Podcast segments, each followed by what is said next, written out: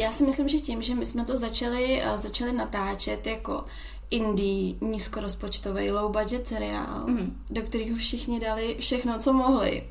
Takže dali do toho maximální nasazení, dali do toho srdce, a pak se to promítlo právě v to, že jsme získali takovýhle ocenění. Mm-hmm. Myslím si, že když by jako prvoplánově už jsme chtěli jako uh, zvítězit jo, a být všude první, že bys to nemuselo, uh, nemuselo stát. Já jsem řešila v podstatě úplně všechno. Jo. Já jsem byla v takové fázi, že jsem si nedokázala koupit ani letenku. Já, když jsem byla na dovolený, tak jsem byla po Evropě. Já jsem nikdy neopustila Evropu. Takže od té doby, co se lítá na občanku po Evropě, tak já jsem zjistila, že mám prošlej pás. Já jsem neměla ani zkušenost jako třeba s váhou zavazadla. Takže, takže když jsem přiletěla na, eh, přijela na letiště, tak já jsem měla váhový limit 23 kg, ale prostě mě to nějak mi nenapadlo se to vážit, protože jak jsem prostě měla zbalenou, že garderobu celou. No a teď mi řekli, jako, že přesou asi 6 kilo.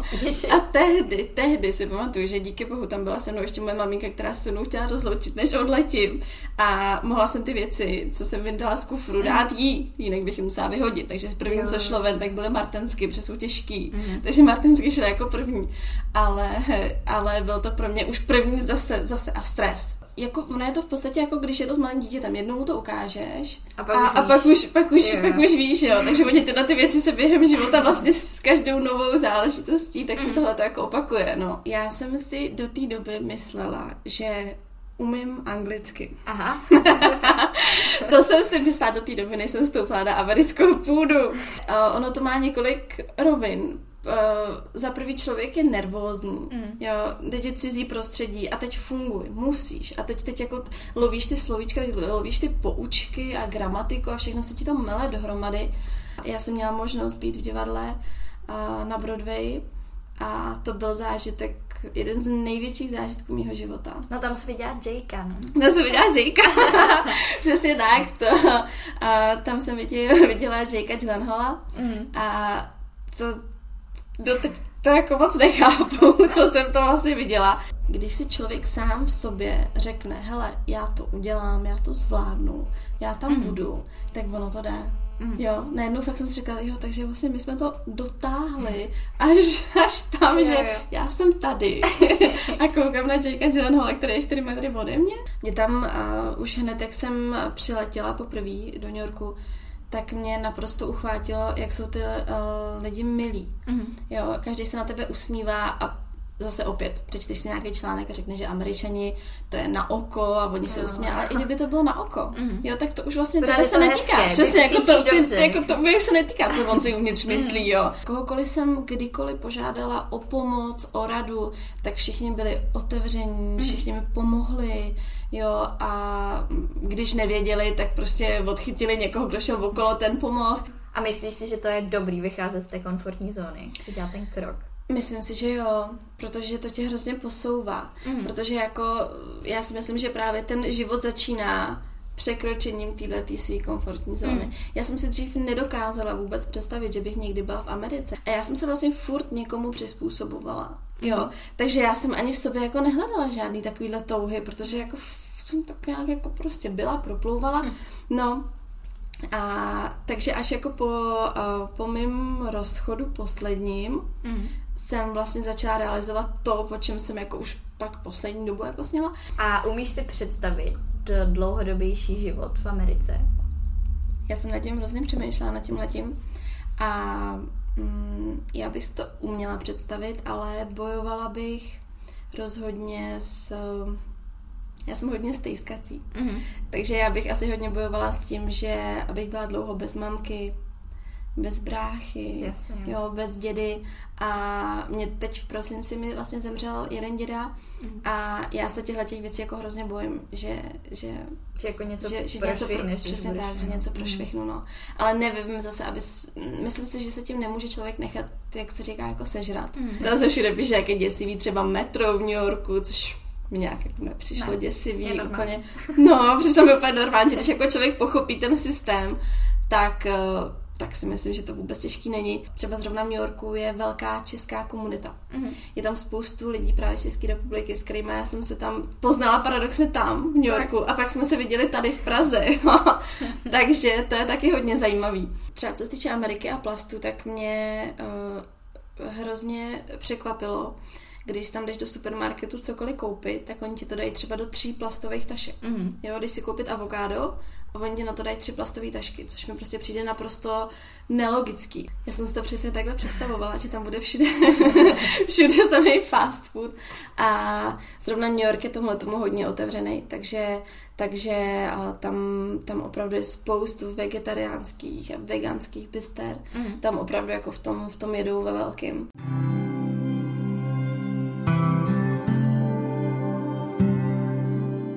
jedno nám spadla moje žába do postele takže jsem pak vycestovala mezi druhákem a třetíákem do Ázie. Tím stylem, že jsem si koupila nejlevnější letenku kamkoliv do Ázie. Mně to bylo úplně jedno. A, a vyšla mi právě Sri Lanka. Já nejsem vůbec očkovaná třeba, já prostě nemám... Ne? ne. A je tam nějaké povinné? Ne, není, není. No, tak ale jako většinou si lidi třeba buď dávají žloutenku nebo ten příští mm. tyfus. Ale já vlastně, i když jsem jela do Ázie na ty dva měsíce, tak já jsem prostě nebyla očkovaná. Pojištění já taky žádný nemám, protože tam je zdravotnictví zdarma. Takže když se cokoliv stane, tak prostě přijdete do nemocnice a oni vás ošetří. A nic po vás jako nechtějí. Ta Ele je prostě krásná, jsou to hory, a jako zatím teda nemáme úplně místo, kde bydlet, vlastně my tam pronajímáme chatičku, která tam jako jediná je, mm. ale to je pro hosty, takže my jsme si jako separovali jednu takovou sekci jako v kuchyni v podstatě, která má být jako do budoucna sklad a tam máme jednu postel a tam teda žijeme. A třeba když jsem četla tvoje články, hmm. tak si, jako já si nemyslím o sobě, jsem nějaký jako cítě, ale když jsem četla o tom, jak chodíte na záchod přes nějaké to pole a když prší, že tam jsou pijavice, tak no to, to mě trošku vyděsilo. jo, ale to je jako o zvyku. A hlavně vím, že to nebude takhle na furt. Já, já bych nemohla žít u moře, jo? Protože tam je zase moc jako vedro na mě. A jak to přijali rodiče? jo, oni jsou jako zvyklí na ledascos ode mě. A tím, že už já jsem vlastně tři roky byla v Anglii, tak jsou zvyklí, že už doma nejsem. Měla jsem takový jako chvilky, kdy jsem si říkala, že jste to je jako dobrý nápad být vyloženě v Ázii. Uh-huh. Že mi začaly, chyběla mi třeba rodina, chvíli opak kamarádi, český chleba. No, takže možná ty monzony byly jako asi teď nejtěžší, uh-huh. mám pocit. Protože na to jsem jako nebyla připravená. I přesto, že jsem byla v Anglii tři roky, tak jako jdeš v Anglii a monzuny v Ázii jsou úplně dvě odlišné věci. No. Na, naše postel je vlastně pracovná gauč no, a místo na spaní a prostě úplně všechno v jednom. No. Oni, Išanka říká, že Sri Lančani se nenarodili proto, aby pracovali. Aha. Takže ze začátku i já jsem vlastně, že byly jako dny, kdy najednou začalo pršet a nešlo dělat nic. A já jsem z toho měla prostě takový ten blbej pocit, jako že já prostě musím něco dělat, musím mm. jako něco produkovat. A on říká, no tak prší, nejde nic dělat, tak nic jako nedělej. Já jsem se učila jako fakt nic nedělat. Oni mají na prvním místě rodinu mm-hmm. a pak možná až někde jako práce potom. Každý měsíc na úplně, jak je státní svátek, Fakt? To je každý měsíc? Jo, Sri Lanka Aha. je stát s největším počtem státních svátků na světě. protože vlastně každý úplně jak je státní svátek. Jako první setkání s pijavici je hodně nepříjemný, protože oni jsou takový jako fakt nechutný. Takový malý slimáci, který se na tebe prostě přisají. I já, když jsem měla poprvé pijavici, tak jsem se, se zblázním. Pak tam jsou uh, mongus, se tomu říká anglicky. A přesně, my to tady nemáme. Mně přijde něco jako taková kuna, taková prostě azijská kuna. Mm-hmm. Jedno nám to i ukradlo jako kotě. No. Jakože to snědlo? Jo. Ježiši. No, takže tak ty tam jsou vš- fakt jako to vidím každý den, že vždycky přijdou, koukají na mě, ale oni jsou jako neškodní pro nás. A ba naopak je dobré, že tam máme, protože oni jedí hady. Takže Aha. vlastně díky mongus nemáme hady. Někdy mi leze už jako ušima to jejich kary. Já ho mám hrozně ráda, ale ten, když to jíme fakt už každý den, tak mm. pak po chvíli jako už říkám, že rejži nechci ani na obrázku ne všichni tam jako umí anglicky. No to jsem se chtěla zeptat, no, no, no. jestli si jako vystačíš s angličtinou. Jo, jako nebo... já jo, ale kdybych byla bez išanky, tak ne. Uh-huh. Nebo asi by to šlo, ale byl by ten život by byl mnohem složitější. Ale to zase je dobrý, že poměrně často v městech oni mají ten jejich nápis a pod tím mají třeba anglicky. Tím, uh-huh. že to je bývalá britská kolonie, tak mám pocit, že jako furt to tam tak nějak zachovalo. Tak třeba uh-huh. síry, to se tam téměř nedají sehnat a pokud se seženou, tak jsou hrozně drahý. Tím, že jim to dávalo vždycky dřív jako mlíko mm-hmm. a byl to i dopravní prostředek, tak oni si jako hrozně cení, takže kráva se nejí. Tady jdem do supermarketu a, a seženem vlastně úplně na co se vzpomenem. Mm-hmm tak tam fakt jako seženeš běžně jenom to, co oni tam, co jim vyroste. No. Tam celkově jako konzumerismus prostě není, protože tam ty lidi na to nemají peníze. Uh-huh. Takže tam se každý koupí, má prostě tři trička a točí je furt dokola a neřeší se nějaký trendy a neřeší se, prostě nenakupuje se tolik oblečení, nakupuje se jenom to, co oni fakt potřebují. Takže mně přijde, že jako, když přijdete do, do Ázie, tak vidíte ten bordel, protože tam vlastně není infrastruktura, jak, jak to jako zpracovat. Když přijedeš do Evropy, tak ten bordel nevidíš, protože tu infrastrukturu máme. Na druhou stranu mám pocit, že toho vyprodukuje mnohem víc. A, a vážím se takových úplně jako maličkostí, třeba to, že teče nám tady jako každý den teplá voda. Aha. Tam to jako úplně není normální. Nebo třeba wi Tam my tam máme prostě to, že nefunguje tak, že si tady prostě máš na měsíc nějaký poplatek uh-huh. a, a je prostě jedno, kolik, kolik toho jako spotřebuješ. Ale tam si musíš koupit vyloženě jako balíček, je to podobné, jako tady máš na telefony. Aha. A máš prostě nějaký počet jako GB. A ta wi tam je poměrně jako drahá na ty poměry jako srílanský. Takže my musíme se furt jako hlídat, aby jsme za stolik toho jako neto nespotřebovali. A vždycky k konci měsíce už máme prostě pomalu wi no, protože se nám to nechce jako doplácet. A vždycky já třeba chci koukat jako na Netflix a říkám, ne, už nemám prostě data. Ale máme v tom ohromný hmm. štěstí, že jsme se narodili jako v Evropě.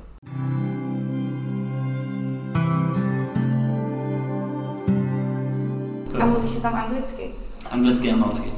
Malcky, no. Umíš něco malcky? Uh, ne, protože malčtina je kombina, kombinace angličtiny, italštiny, francouzštiny, arabštiny a španělštiny. Ježiš. A je to jediný, jediný arabský jazyk, který se píše latinkou. Ne, já jsem měl prostě čistě na paměť. Přišel zbytečný dávat, já nevím, tři tisíce za, to, za, ty, za ten půl rok, aby byl jako pojištěný, když jsem si jako doufal v to, že se mi nic nestane. A splnit v podstatě svoje jak kdyby dětský předsevzetí, kdy já jsem a, jako všem říkal, že prostě budu bydlet v Americe nebo prostě kdekoliv jinde. Jo, jedné prostě v Česku, a tak jako nebyla to Amerika, ale jako pohnul jsem se prostě z národní hloudy. A naopak, když jsem právě neměl práci, tak jsem jako ležel doma, koukal do stropu a neměl jsem jako co dělat, jo. Protože vlastně Dominik šel do práce, že prostě většinou ty směny jako mm. tak nějak vyhýbaly. Na Maldě bych fakt jako nechtěl třebit. Pro mě jako začínajícího barmáta bylo jako 5,50 a čišníci měli 5 ale tam jsem se potil fakt jako extrémně a to se nedalo. No. Přímo oblast, která se jmenuje Páčevil a tam eh, se jezdí právě za takovou party turistikou. No. Já jsem se možná bavil s jednou Maltěnkou a tam říkala okolo 3000 kostelů na tak malé jako ostrově, wow. což jako byl co, jako, no možná přestá, to jedno. Já žiju takový divoký styl, co se týče, co se týče vzdělávání. No, ty jaký tam mají taky, ale oni tam mají taky nějaký svůj chleba, ale to chutnalo, já nevím, to se snad nedá ani především čemu, možná papír nebo něco jako prostě totálně bez chuti. To mi jako teda jako chybělo hodně, jako česká kuchyně. A co bys třeba udělal jinak? Poradil bys něco svému starému já? A jako více fakt jako socializovat, fakt se jako víc bavit s těma lidma, snažit se jako udržovat ty kontakty, a nevím, takový to, hele, pobavíme se prostě někde, jo, mm-hmm. a pak se prostě třeba za tři měsíce zase potkáme, jo.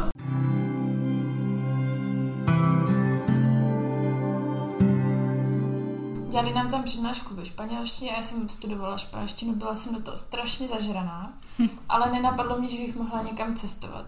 A byl to tvůj takový první výjezd teda? Uh-huh. Uh-huh. Já jsem do té doby byla ve Španělsku, ale byla jsem tam na takovém tom klasickém all-inclusive pobytu, 14 dní na pláži. Financí ani moc ne, musela jsem si koupit letenku, to byla asi největší investice. Uh-huh. A pak jsem měla jenom něco málo peněz pro sebe, protože jsem počítala s tím, že si hned začnu vydělávat, což tak samozřejmě nebylo. Ten majitel bydlel hned vedle a já jsem vlastně bydlela u něho v domě. On tam vždycky tak zaměstnával jako brigádnice, zní to divně, ale bylo to v pohodě. Uh, já jsem nerozuměla vlastně ani těm slovům, co byly potřeba v té kavárně. Já jsem mm. ani mhm. nevěděla, jak se řekne popelník, pořádně jak se řekne sklenička a takové věci. Hlavně uh, ten šéf byl teda muslim. Aha. A on, když prostě držel Ramadan, tak to jsem zažila a to jako se s ním nedalo vydržet. Ale ta Majorka je taková specifická, stejně jako Menorka. Mm-hmm. Že je tam hodně právě Italů, z Portugalska i ze Severní Afriky. Vždycky jsem měla tři hodiny volno přes siestu, to jsem spala, a, protože siesta. jsem byla unavená. A stýskalo se ti, když jsi přijela? strašně moc, já jsem myslela, že hnedka padu zpátky. Fakt? A já jsem tam jako spala v takovém kumbálu. Já jsem ani pak nesledovala jízdní řády. Prostě jsem vždycky přišla nějak na zastávku a vždycky něco a čekala jela. jsem. A ty autobusy jeli vlastně dvakrát za den. Jsem tam měla i dopravní nehodu. Fakt? Jako, a stalo si jako něco vážného, nebo to bylo jenom... Ne, bylo prostě jenom trošku nabourané auto. Ale já si myslím, že to nebyla moje chyba, ale to tam nikdo nezjistil. A ty jsi tam jako řídila? Protože, jo, jo, jo, já jsem řídila. Mm-hmm. Já jsem občas jezdila autem toho mého šéfa. A to si nabourala? Mm, to jsem nabourala, ale mu to nevadilo, on prostě na to je zvyklý. Pak jsme tam vlastně našli si takovou partu, která tam jezdila na surfu, takže to jsme byli tam s jako nima. Jako mm-hmm. Tak to jsme si taky zkoušeli. Podepisovat smlouvy, to jsem se vlastně musela naučit ještě ty slovička, co znamená které, abych nepodepsala něco, co nemám. Já jsem tam byla taková rarita, já jsem se vždycky podepisovala svým příjmením, prostě no. typicky české příjmení ještě s tím ova. A oni z toho prostě měli jako hrozné Vánoce, že je tam někdo s takovým příjmením. Byly to hrozné stresy z začátku, že on mě tam nechával prostě úplně samotnou. Musela jsem se naučit i, jak funguje ta kavárna, kde se zapínají světla, kde se vypíná alarm. Prostě všechny tyhle věci. Pak tam ještě začali jezdit s tím zbožím, jakoby. A pak už jsem měla zodpovědnost vlastně skoro za všechno. Mm ale jako bylo to skvělý, no. A hlavně jsem se prostě naučila mluvit s lidma. Já jsem se předtím bála mluvit s lidma i v Česku, mm-hmm. kdy já jsem strašně jakoby těžko navazovala kontakty. Ale v tom Španělsku to nejde. Ještě tím, jak ti Španělé jsou tak kontaktní, tak všichni se chtěli seznámit, všichni chtěli vědět, odkud jsi, mm-hmm. co tam děláš.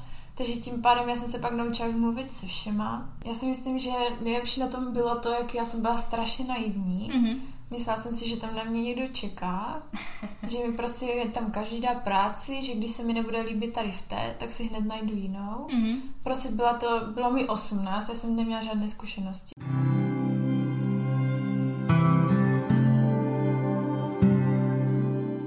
Jednou jela paní na kole a mávala mi a málo mě teda srazila. Tak jsme tam teda šli kvůli tomu, že to je živější město, je tam univerzita a vlastně přítel se tam bude, nebo se cítí líp ve větším městě, protože je právě Afričan. Chvílema jsem měla takový období nebo pár dnů, kdy jsem si říkala, jako co tam budu dělat, protože přítel má tu práci a já ne. Hledat bydlení v Holandsku je docela síla. Občas mi to přišlo jako ponížení, protože jsme těm rodinám a, jako které, které pronajímaly ty byty, tak jsme museli uh, zasílat nějaký jako životopis a něco o nás, fotografie. Ježiši. Kolikrát jsme byli 40 jako v pořadí. Hodně studentů jezdí, uh, nebo bydlí teda uh, v Belgii. Aha. A dochází do školy teda v Maastrichtu. A jak, jak dlouho potom jedeš jako z té Belgie do toho Maastrichtu? To je takový kousek? Jo, to je třeba, já nevím, tam jezdí i na kole. Jako já, já mám pocit právě, Takže že... jako jezdí každý ráno přes hranice, jako jo, jo, jo. Tomu. My to máme 8, já bych řekla tak 8 kilometrů, což máš jako... Tak to je pěšky. Vlastně, no právě, no, takže je to fakt kousíček, jo, jako... Jo, určitě se chci učit holandsky, i když je to teda šílený jazyk. Všichni mluví, všichni jsou otevření, já nevím, jako já miluju Holanděny, protože mi přijde, že jsou úplně v pohodě. Ne, Holandsko je jako hrozně drahé, je to šíleně drahé, jak bydlení, tak i potraviny a celkově ty služby. Mm-hmm. A jediný, co mi teda zarazilo ještě, tak bylo, že se domy pronajímají bez podlah. Mně prostě přijde česká natura taková ta, jako, že závidíme všem. Mm-hmm. A čekáme, až se někomu něco stane a můžeme se mu pak jako vysmát a podobně. Mm, takový nepřejít s ním prostě. No a řešíme jako jeden druhého neustále. Mm. A hlavně všechno je teda dostupné jak pěšky, tak i na kole. Člověk musí mít uh, zadní a přední světlo, Aha. takže se musí svítit, pokud nemáš, tak uh, Musíš mít jako povinně. Mm. Mm-hmm. Že i normálně jsou uh, policisté. Já mám taky takový retro kolo. Ty jsou nejhezčí, ale. Jsou, no. A pro ně je to vlastně úplně normální kolo. A naopak to, co my máme tady jako normální mm. kolo, tak pro ně je to to sportovní, že jo. Když se přestěhuješ do Holandska, tak uh, si musíš udělat ten Burger Service number, což je to BSN mm. uh, číslo a k tomu dostaneš nějaký papír, který v angličtině je to jako BRP. Mm. No a je to papír, uh, který ti uh, píše se tam, že jsi jako na tom území uh, Ježíš, že máš práva a pobytu Aha. na tomto území. No a s tím jdeš i do toho coffee shopu. Tam se zaregistruješ a uh, protože uh, Belgičani a Němci se tam, že jo, jezdili jako zhulit mm-hmm, a dělali bordel mm-hmm. tak kvůli tomu to udělali, jo, že oni tě tam nepustí, Abys tam musíš se jako zaregistrovat. Jako běžně jako mm-hmm. takhle zajít jako turista, když tam si třeba na tři dny. Nebo přesně, přesně. Uh, jako jo, jo, všimla jsem si, že to tam jako decejtit, ale není to asi tak jako v tom Amsterdamu, mm-hmm. to moc nepamatuju, jak to tam bylo, ale... Tak v Amsterdamu to bude podle mě hodně komerční, tím, že tam je to na Právě, turistu. a jde tam jenom jako, že na tu občanku. Mm. Takže jako se musí třídit a vlastně funguje to na to, že ty teda jenom od, uh, odneseš ten odpad, který chceš třídit a jinak jsme všechno dávali jako před dům, ten organický odpad a i ten recyklovatelný a oni mm-hmm. to odváželi vždycky nějaký jako dny v týdnu a hlavně teďka nám udělali to, že na ty organické zelené koše nebo pro ten organický no. odpad tak tam nalepili čipy. Jedna, která když byl vítr, tak že jo, nevěděli, k jakomu to jo, patří, jo, jo. takže to bylo rozházené, ale zároveň, jak to očipovali, tak tě můžou nějak jakože sledovat mm-hmm. a můžeš dostávat, jak ty říkáš, nějaké ty bodíky jo, jo. a na základě toho pak máš nějaké výhody.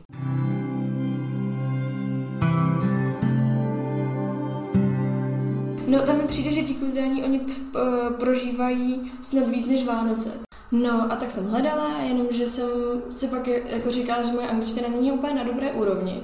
Takže nechci jet někam, kde vlastně jejich první jazyk není angličtina. Dlouho jsem právě přemýšlela, jestli jako jo, ne, co.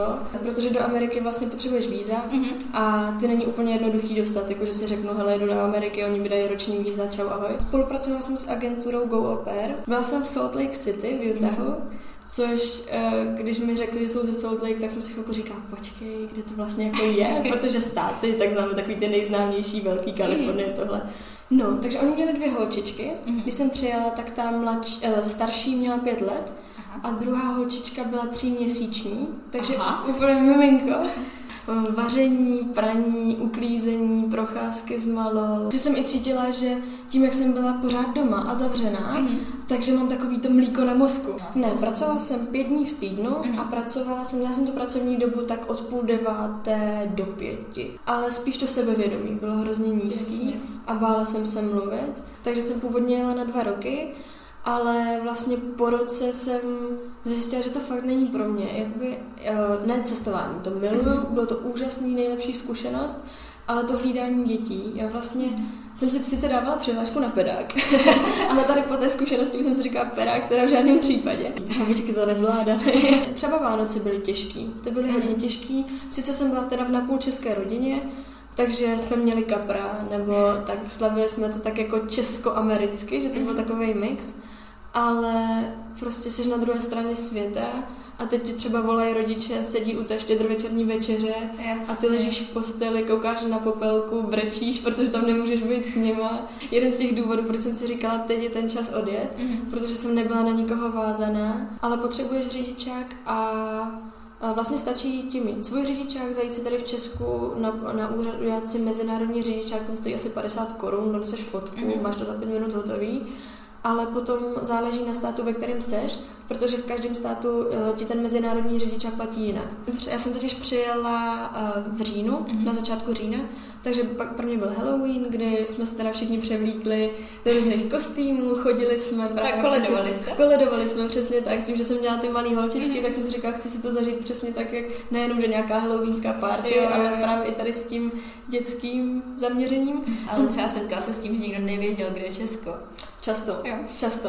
Plat operky za mhm. týden je nějakých 197 dolarů, který ti, který ti musí dát. Ono to uh, není plat vlastně, ono je to spíš jako kapesný, Aha. protože co jsem se třeba bavila s lidmi, co si vydělají na nějakým work and travel, tak to jde úplně do jiných částek. Já osobně jsem si asi nenašla tady to kouzlo toho solo cestování mm. zatím. To mi řeklo spoustu Američanů, že si váží lidí, co umí takhle druhý jazyk. Že oni se třeba učí španělsky většinou, ale tím, že to nemusí používat, nepotřebují, tak to nějak nerozvíjí mm. dál. No. Tady jdeš prostě po městě a lidi úplně jako podíví na to, ona má obarvenou hlavu na fialovo, cože? Takže jako do, chvilku mi trvalo, než jsem si zvykla, jo, jo. Že, že je to tam dražší mm. a nepřepočítávat no hlavně. Jo. No, uh, docela jsem tam přibrala. A já jsem vlastně pro sebe měla celý basement. A tak jsem si říkala, ty už mám prostě ty mateřský pody a to. Já bych určitě chtěla říct, že jestli uh, lidi přemýšlí nad tím někam vyjet nebo nevyjet, mm-hmm. tak si myslím, že vyjet je vždycky správná odpověď a domů se můžou vrátit kdykoliv.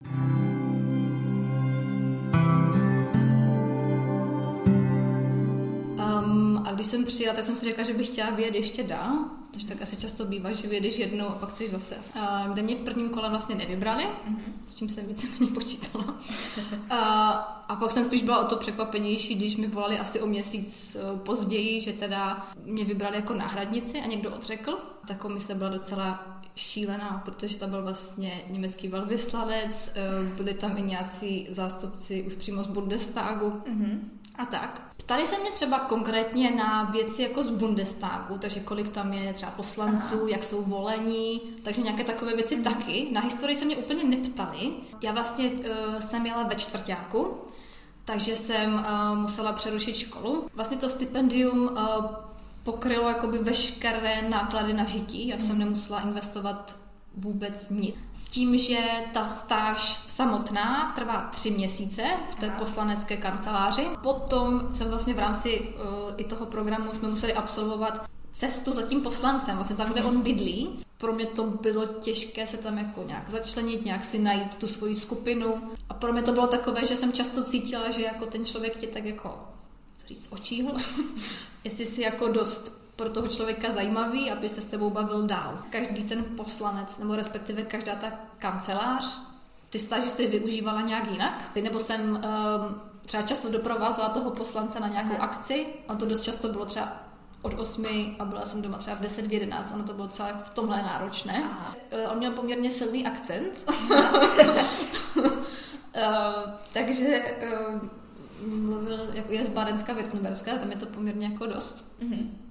Uh, takže když mluvil rychle, a ještě mluvil strašně rychle, a když mluvil rychle a ještě jako trošku s tím akcentem, tak já jsem nevěděla, co mi vlastně říká že jsem si třeba někdy připadala, když to tak řeknu úplně jako trošku hloupě, mm-hmm. ale prostě říká, to prostě není moje chyba, já prostě jako dělám něco trošku jiného, jsem tady z jiného důvodu, já jsem prostě nestudovala politologii a tak, protože vlastně ty si nemůžeš vybrat uh, politika, mm-hmm. uh, když vlastně děláš ten dotazník, tak uh, jsou tam i takové otázky jako ty, které tě mají nějak jako typologicky vyhodnotit trošku, mm-hmm. i když ne u všech to jako se dělo evidentně. Takže já jsem hodně často mi toho obíhala metrem, tak chodila různě pěšky a snažila se nasávat atmosféru. Hodněkrát se mi stalo, um, že ten vždycky, že jsem něco řekla a teď mi nerozuměli, anebo i takové to, že s tím třeba někdo tak jako zasně a to mm-hmm. řekla nějak, to je asi a to je normální. Asi s ním pořád v kontaktu, a myslíš, že kdybys mu třeba napsala a potřebovala něco, nevím, teď mě nic nenapadá, co úplně, uh, takže by se ti jako ozval? Myslím si, že jo. Uh, nejsme úplně jako v kontaktu moc, ale to byla spíš možná i moje vina. Já jsem třeba napsala jako k Vánocům, tak jsme si třeba napsali e-mail, ale pak už jsem to nějak úplně neudržovala. Jo, jo. Ale jako víceméně vím, že kdykoliv, když bych tam třeba jela, tak se můžu stavit na návštěvu, on mi to i říkal. Mm-hmm.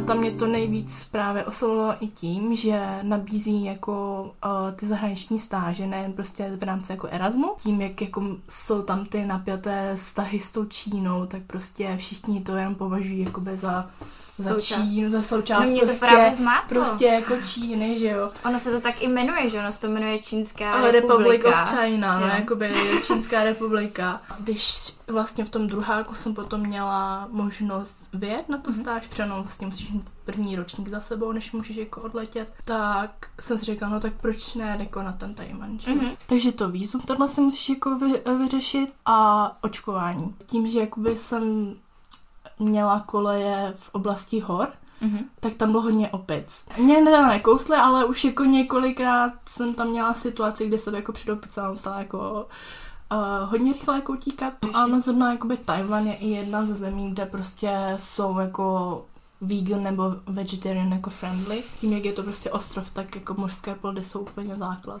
A já, co dá hodně typicky tajvanského, tak je bubble tea prostě. Uh, já jsem jako chodila na kursy čínštiny, mm-hmm. úplně na nějak, nějaký jako basic level, protože tam vlastně ta úroveň ta angličtiny je teda ještě trošku jako zaostalejší.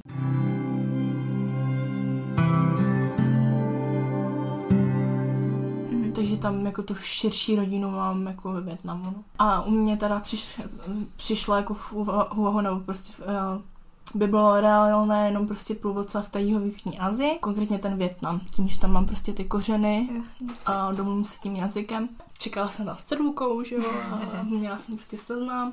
No prostě jako průvodce tam máš jako hodně věcí jako na starost. A na některé ty místa, třeba v tom prvním zájezdu, tak já jsem třeba s něma taky jela úplně poprvé. Takže já jsem jim říkala spíš takový ty praktické věci ze života. Hodně lidí se mě teda ptalo jako na větnamskou válku, že jo. Jakože třeba když byl táta, malý, táta malý, měl tři roky, tak jim na na dvorku prostě přistála bomba. Takže jsme jeli Větnam, Kambodžu a Hongkong. Aha. Prodloužení, jakoby. Takže prostě moje nej, nej, nejhorší noční můra bylo, že bych ztratila všechny ty účtenky a, a nic by ti neproplatil. A nic by, mi, a nic, nic by se prostě nedalo potom jako do toho hmm. závěrečního vyúčtování, hmm. že jo. Porazili bůvola, že jo, na ten pohřeb jako prostě hostinu. Aha. Je všichni jako by se podívat na poraženýho bůvola.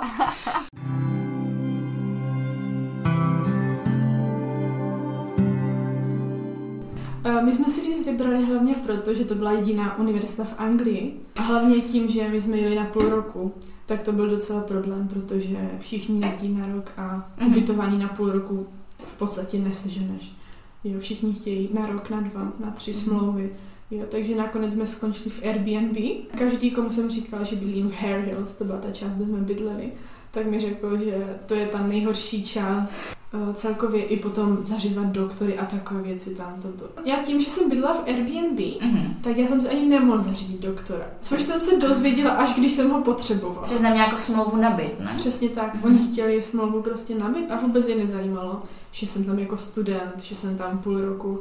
Jo, zajímalo jenom to, že bydlím v Airbnb, takže pro ně jsem jako Turista. turista prostě. Teďka tam přišel nějaký pán, který vypadal hodně opilý a vypadal, že mu někdo vymlátil zuby. Ježiši. Takže on se tam tak kymácel v té čekárně a teďka začal něco křičet v nějakém, já nevím, co to bylo za jazyk, ale nebyla to angličtina. Mhm. A byl strašně naštvaný, agresivní a prostě on tím, že měl trošku vylámané ty zuby, on začal něco křičet na nějakou sestřičku a teďka začal si pomalu vytrhávat ty zuby Ježiši. a házeli tam po lidech v čekárně. Fakt angličtina, co se učí tady ve škole, tak tu tam neuslyšíš. Když tam chodíš do školy, Mhm. tak už jsi donucená vlastně tam s lidma komunikovat a stýkat se s lidma, mm. řešit problémy. jo. Když oslovují profesory, Mhm. jak, jak my u nás vlastně oslovujeme titulem, No. tak oni je tam oslovují křesným jménem. A nám to za začátku připadalo strašně takové hrubé.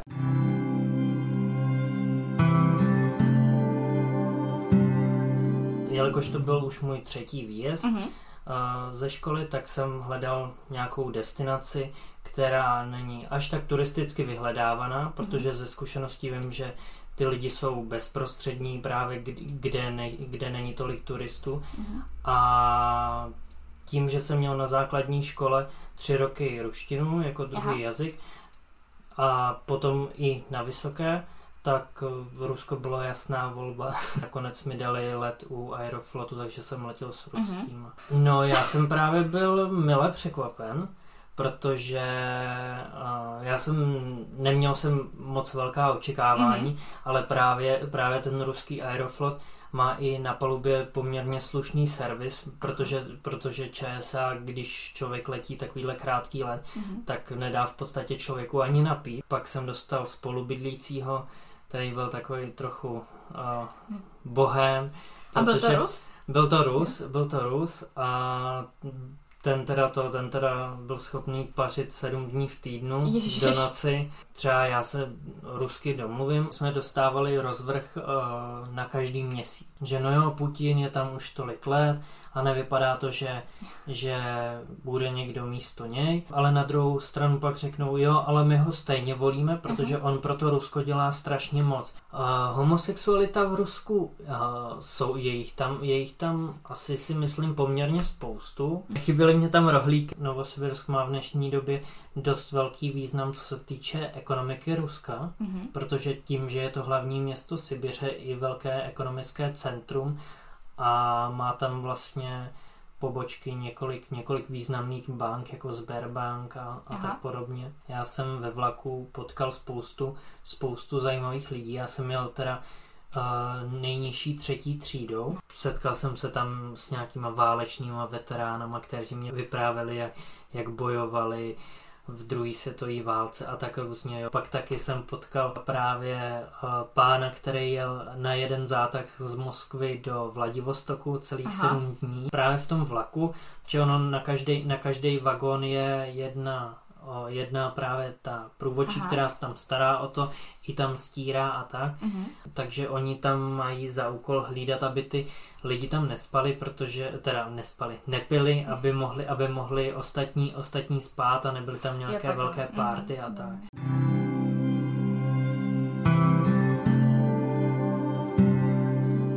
Já jsem původně vůbec, vůbec jet nechtěla, měla jsem tady přítele, jak jsem si říkala, že ne, že nikam nepojedu a když už, tak jenom rozhodně na půl roku. Ale teďka jako furt, že jo, že určitě, že teda aspoň na ten půl rok, že je to super zkušenost, že musím jet. A ve Valencii jsem právě už byla asi v roce 2014, tam jsem byla s bráchou na kurzu španělštiny právě a hrozně se mi to město zalíbilo. Nefungovala pračka, nefungoval vařič, Aha. Tady jsme ji samozřejmě volali, jakože, že to ale nefunguje, oni jakože jo, že tranquila, tranquila. maňána. Maňána, maňána a že někdo přijde příští týden. Kdo jede do Španělska, do Itálie, do těchto zemí, tak s tímhle jako musí počítat, ten přístup je takový laxní. Siemon tady to z té láska, no, to je, tak, to je takový fast food ve Španělsku. Nevím, jestli byl i na Kanárech. Byl, byl. Byl, byl, to bylo tak super. Takže ta, ve středu a v neděli tam bylo všechno za jedno euro, že to, to bylo vždycky jako pravidelný návštěvy středa a neděle. A najednou přišli nějaký kluci, mohlo jim být třeba tak 15, 15, 16, něco možná i méně třeba a bylo jich asi tak 10 a úplně ob, o, ob, jakože si obstoupili tu naší lavičku a začali nám úplně klást otázky ve španělštině, ale prostě úplně jako rychle, jako jak se jmenujete, co tady děláte, nebo co studujete. A, a teď, teď já jsem si říkala, že jim nebudeme odpovídat, že budeme dělat, že tam nejsou, že třeba odejdou. No tak to byla špatná strategie, to nevyšlo. To, co máš doma ve své zemi, tak jako tolik nezaujme jako prostě něco víc exotického. Exotický. Česká republika. Česká republika. no jakože pro ně právě jo, třeba, jo. pro lidi třeba z Latinské Ameriky, tak oni vždycky úplně, ježíš, tady, vy jste jako blondětý všechny, to u nás jako tolik holek blondětých není. Takže nejvíc jsem mrzla paradoxně, když jsem spala třeba v noci, mm-hmm. jsem spala jako ve svetru a tak, mm-hmm. ale oni mluví anglicky, jako to vyloženě taková ta yeah. španělská. To je prostě říkají třeba question a říkají uh, question. Jo, jo.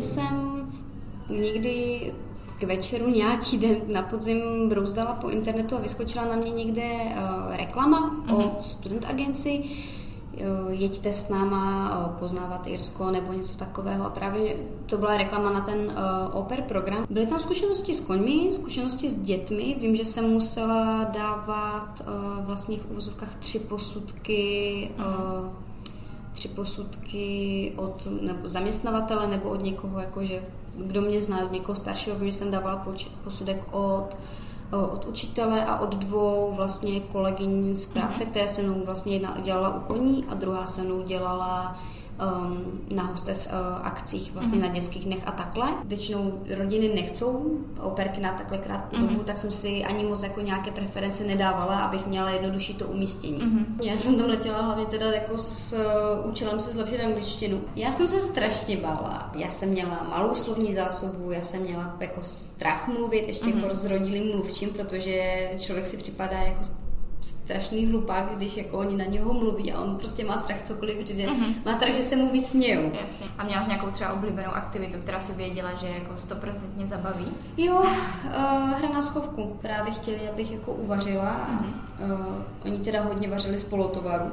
Aha. Uh, omáčky z prášku, omáčky ze skla. Uh, všechno velmi zdravé. Všechno, všechno velmi zdravé, přesně tak. A oni z nějakého důvodu nesolili těstoviny, když je vařili. Aha. No a já jsem tenkrát měla uvařit klasickým letem maso se zeleninou, s tou omáčkou z prášku a s těstovinama. Mm-hmm. No a já jsem ze zvyku tam dala tu sůl. A to je normální, já to taky dělám. Ono je to normální. My jsme pak teda seděli u toho stolu, já jsem si říkala, jo, konečně prostě normálně chutnající těstoviny a ta nejmenší říká té mamince něco ve smyslu, že uh, ty těstoviny jsou dneska nějaké dobré, že, tam, že, že ta Míša je velmi dobře uvařila. Ta maminka na mě vrhla takový strašně vražedný pohled, takže s těma, ty koně jsem měla víceméně jenom namazlení, akorát teda, což mi chybělo to ježdění, se kterým jsem tak nějak počítala, tak to jsem si pak nahradila uh, vlastně nějakýma placenýma výšťkama v tom Irsku, kam Aha. oni mě teda velice ochotně vozili. No a trošku jsem zvedla hlas, aby mě přesto, jak na, přes sebe křičeli, aby mě slyšeli. Uh-huh. No jenomže zahraniční výchova, bohužel dětí se to nějak výrazně dotklo. A já jsem tenkrát teda dostala ne vyloženě jako vynadáno, ale měla jsem takový jako rozhovor, Byla že...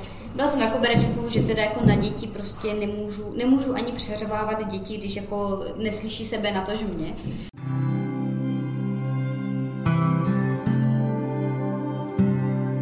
Já jsem hlavně přesně ten typ, který si říká, udělám tohle a pojedu tam a budu prostě taková a takový dobrodruh a takhle. A nakonec toho většinou sejde, protože si řeknu, jo, ale tak nechceš to nejdřív dokončit, nebo dokončit jedno a pak jako začít druhé a prostě takhle. Že, mm-hmm. Nebo teoreticky ty si můžeš i jako sama jako student domluvit úplně kteroukoliv univerzitu na světě, prostě si Aha. stačí vyměnit pár mailů. Se spousta lidí mi říkala, jo, Polsko, co tam budeš dělat? A já úplně jedu k moři, prostě. Zrovna Gdaňsk je hodně jako turistické město. Jo, je to mm-hmm. přístavní prostě město, nebo jako všichni to doporučují, nakupujte v Bydronce, ale tam jako reálně, mm, tam jako moc z těch jiných supermarketů není. Jakože jo, já, já jako vím, že prostě ty naše státy tady, prostě ty segrádské čtyřky asi řekněme, tak uh, nejsou úplně, jakože ta, ta generace našich rodičů třeba už mm-hmm. umí mluvit anglicky, ale ti ostatní jako moc ne. Myslím, že se domluvím, Samozřejmě mm-hmm. jako nějaké skloňování, tak asi jako v češtině pro, pro cizince. Jasně, prostě no. Skloňování je problém a asi bude u mě problém vždycky. A hlavně tu polštinu asi tak jako zase často nevyužiju, že? Já jsem jela vlakem, teda. Mm-hmm. A já jsem se totiž našla spoj, který jede, um, to je vlastně Soběsky se jmenuje ten vlak. Aha. A jezdí, nevím, jestli dvakrát denně z Vídně do, do Gdaňsku, do Gdyně, až do Gdyně, a ještě za Gdaňskem. Ano, a musela bych prostě letět do Prahy, teď prostě za mnohem větší prachy, mnohem větší Jasně, prachy. No. Prostě do toho vnitrozemí to tam, to tam lítá fakt jako za šílené prachy, si myslím, oproti tomu, kolik stojí Skandinávie z Gdaňsku. Uh-huh. A jako na spoustě těch, těch míst jako ani neseženeš třeba jako anglického průvodce. Spousta těch předmětů mi začínala třeba až na konci listopadu, tak je dobré vědět, že vlastně to jsou všechno repliky. Aha. To, to je všechno prostě vybudované znova, protože Gdaňsk byl, to centrum Gdaňsku bylo vybombardované. Ještě doporučuju Zaspu, ta nám byla celkem blízko. Ta Agata jako prostě šla a přinesla další pivo a pak se ptala, jestli chci ještě, že zajde do obchodu a prostě a jako, já jsem nakonec tam u nich prostě seděla, já nevím, třeba do půlnoci.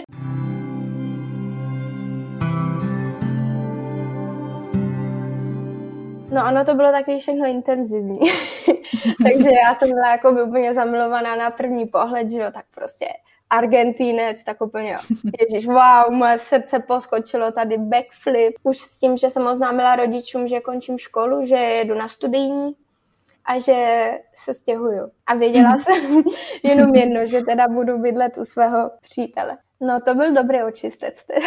První jsem si udělala fa- falešný životopis. Já jsem vždycky měla smůlu, že prostě se neuměla španělsky, tak mě nevzali hlavně kvůli tomu, že jsem prostě neuměla španělsky. Nejlepší je nenavazovat s nikým oční kontakt, kdo je na ulici. Jestli, že nám nikdo nerozumí. Ona tady je na černo trošku, protože ve máme, že tady nemůže být. Že tady mm-hmm. posuzují ty ženy prostě víc komplexně. Na jednu stranu jsou tady milí lidi a všechno, ale na druhou stranu jako nikdy nedoporučuju, abyste tady byli nemocní.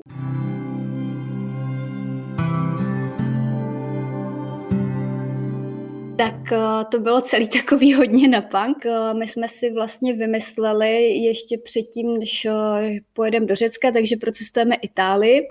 Takže my jsme vlastně jeli autobusem z Česka přes Itálii, vlastně na jich Itálie a odtamtud jsme jeli trajektem do Řecka, takže o, to bylo takový zajímavý. No. I já ti řeknu, že ze začátku to bylo naprosto šílený pro mě, protože třeba když o, tam přijedeš, tak jako jo, jsi v metru a máš tam prostě to přepsaný i normálně do latinky, ale když si třeba hledáš jako spojení v Google, tak ten Google ti to kolikrát vyhodí jenom v té řecké abecedě. O, za mě to je strašně složitý jazyk. Mě docela zarazilo, že Španělové, kteří mají to svoje maňána a prostě neřeší, tak i oni se nad tím tam rozčilovali na tou organizací. Co třeba hodně lidí ani jako nenapadne, takže v Řecku se dá vidět i sníh a jsou tam místa, kde se dá i lyžovat. Aha. Co se týče nejvyšší hory Řecka, což je Olymp, tak uh, tam se v zimě nedostaneš, protože je to zavřený. Já bych asi chtěla říct, že pokud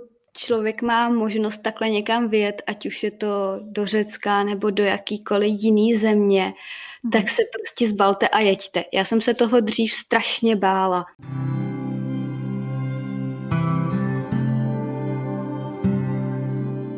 Hodně rád cestuji, hodně rád fotím. Pokud tady žiješ mimo velká města, tak dostaneš mm. k práci i bydlení, což mm. mě taky hodně lákalo. Začal jsem tady v Rajčatovém skleníku, díky tomu, že Island je na území země, eh, evropského hospodářství. Mm. Není to Evropská unie, ale území Evrop, evropského hospodářství, tak uh, oni to mají docela propojené, všechny ty úřady a všechno. No, tak jako Island patří mezi jednu z nejdražších zemí na světě, mm-hmm. takže ty ceny tady tomu docela odpovídají. Spousta těch Islandianů fakt jako maká za tu minimálku. Takže mhm. třeba, jako když se u nás v Česku řekne minimálka, tak ruce pryč, ale tady je to docela běžné. Ale, mhm. ale já víceméně jako jsem minimalista a neutrácím za zbytečné věci. Takže my tady máme normálně možnost si půjčit stavkáru, tak pěšky dojdeš všude, že jo, ale, ale nechceš v tom počasí tedy. A, a ti sobíci, tak ti jsou taky docela plaší, ale taky jsem viděl i nějaké fotografie nebo videa, kde jsou jako přímo u lidí. On tak v první řadě určitě dobré používat rozum na místo, na místo ega, že jo. Takže i kdyby třeba člověk chtěl začít s otužováním, tak určitě nedoporučuji skočit hned do ledovcové laguny, ale třeba jenom popast do řeky někde nebo tak něco a mm-hmm. vůbec bych se nedíval na čas, jak dlouho tam vydržíš. Já jsem tady tomu mm-hmm. naprosto propadl. Já si nedokážu představit svoje ráno bez ledové sprchy. Tak eh, jestli to nás teď poslouchá někdo, kdo už byl na Islandu nebo je a ví, jak to tady chodí, tak určitě už ví, co odpovím, ale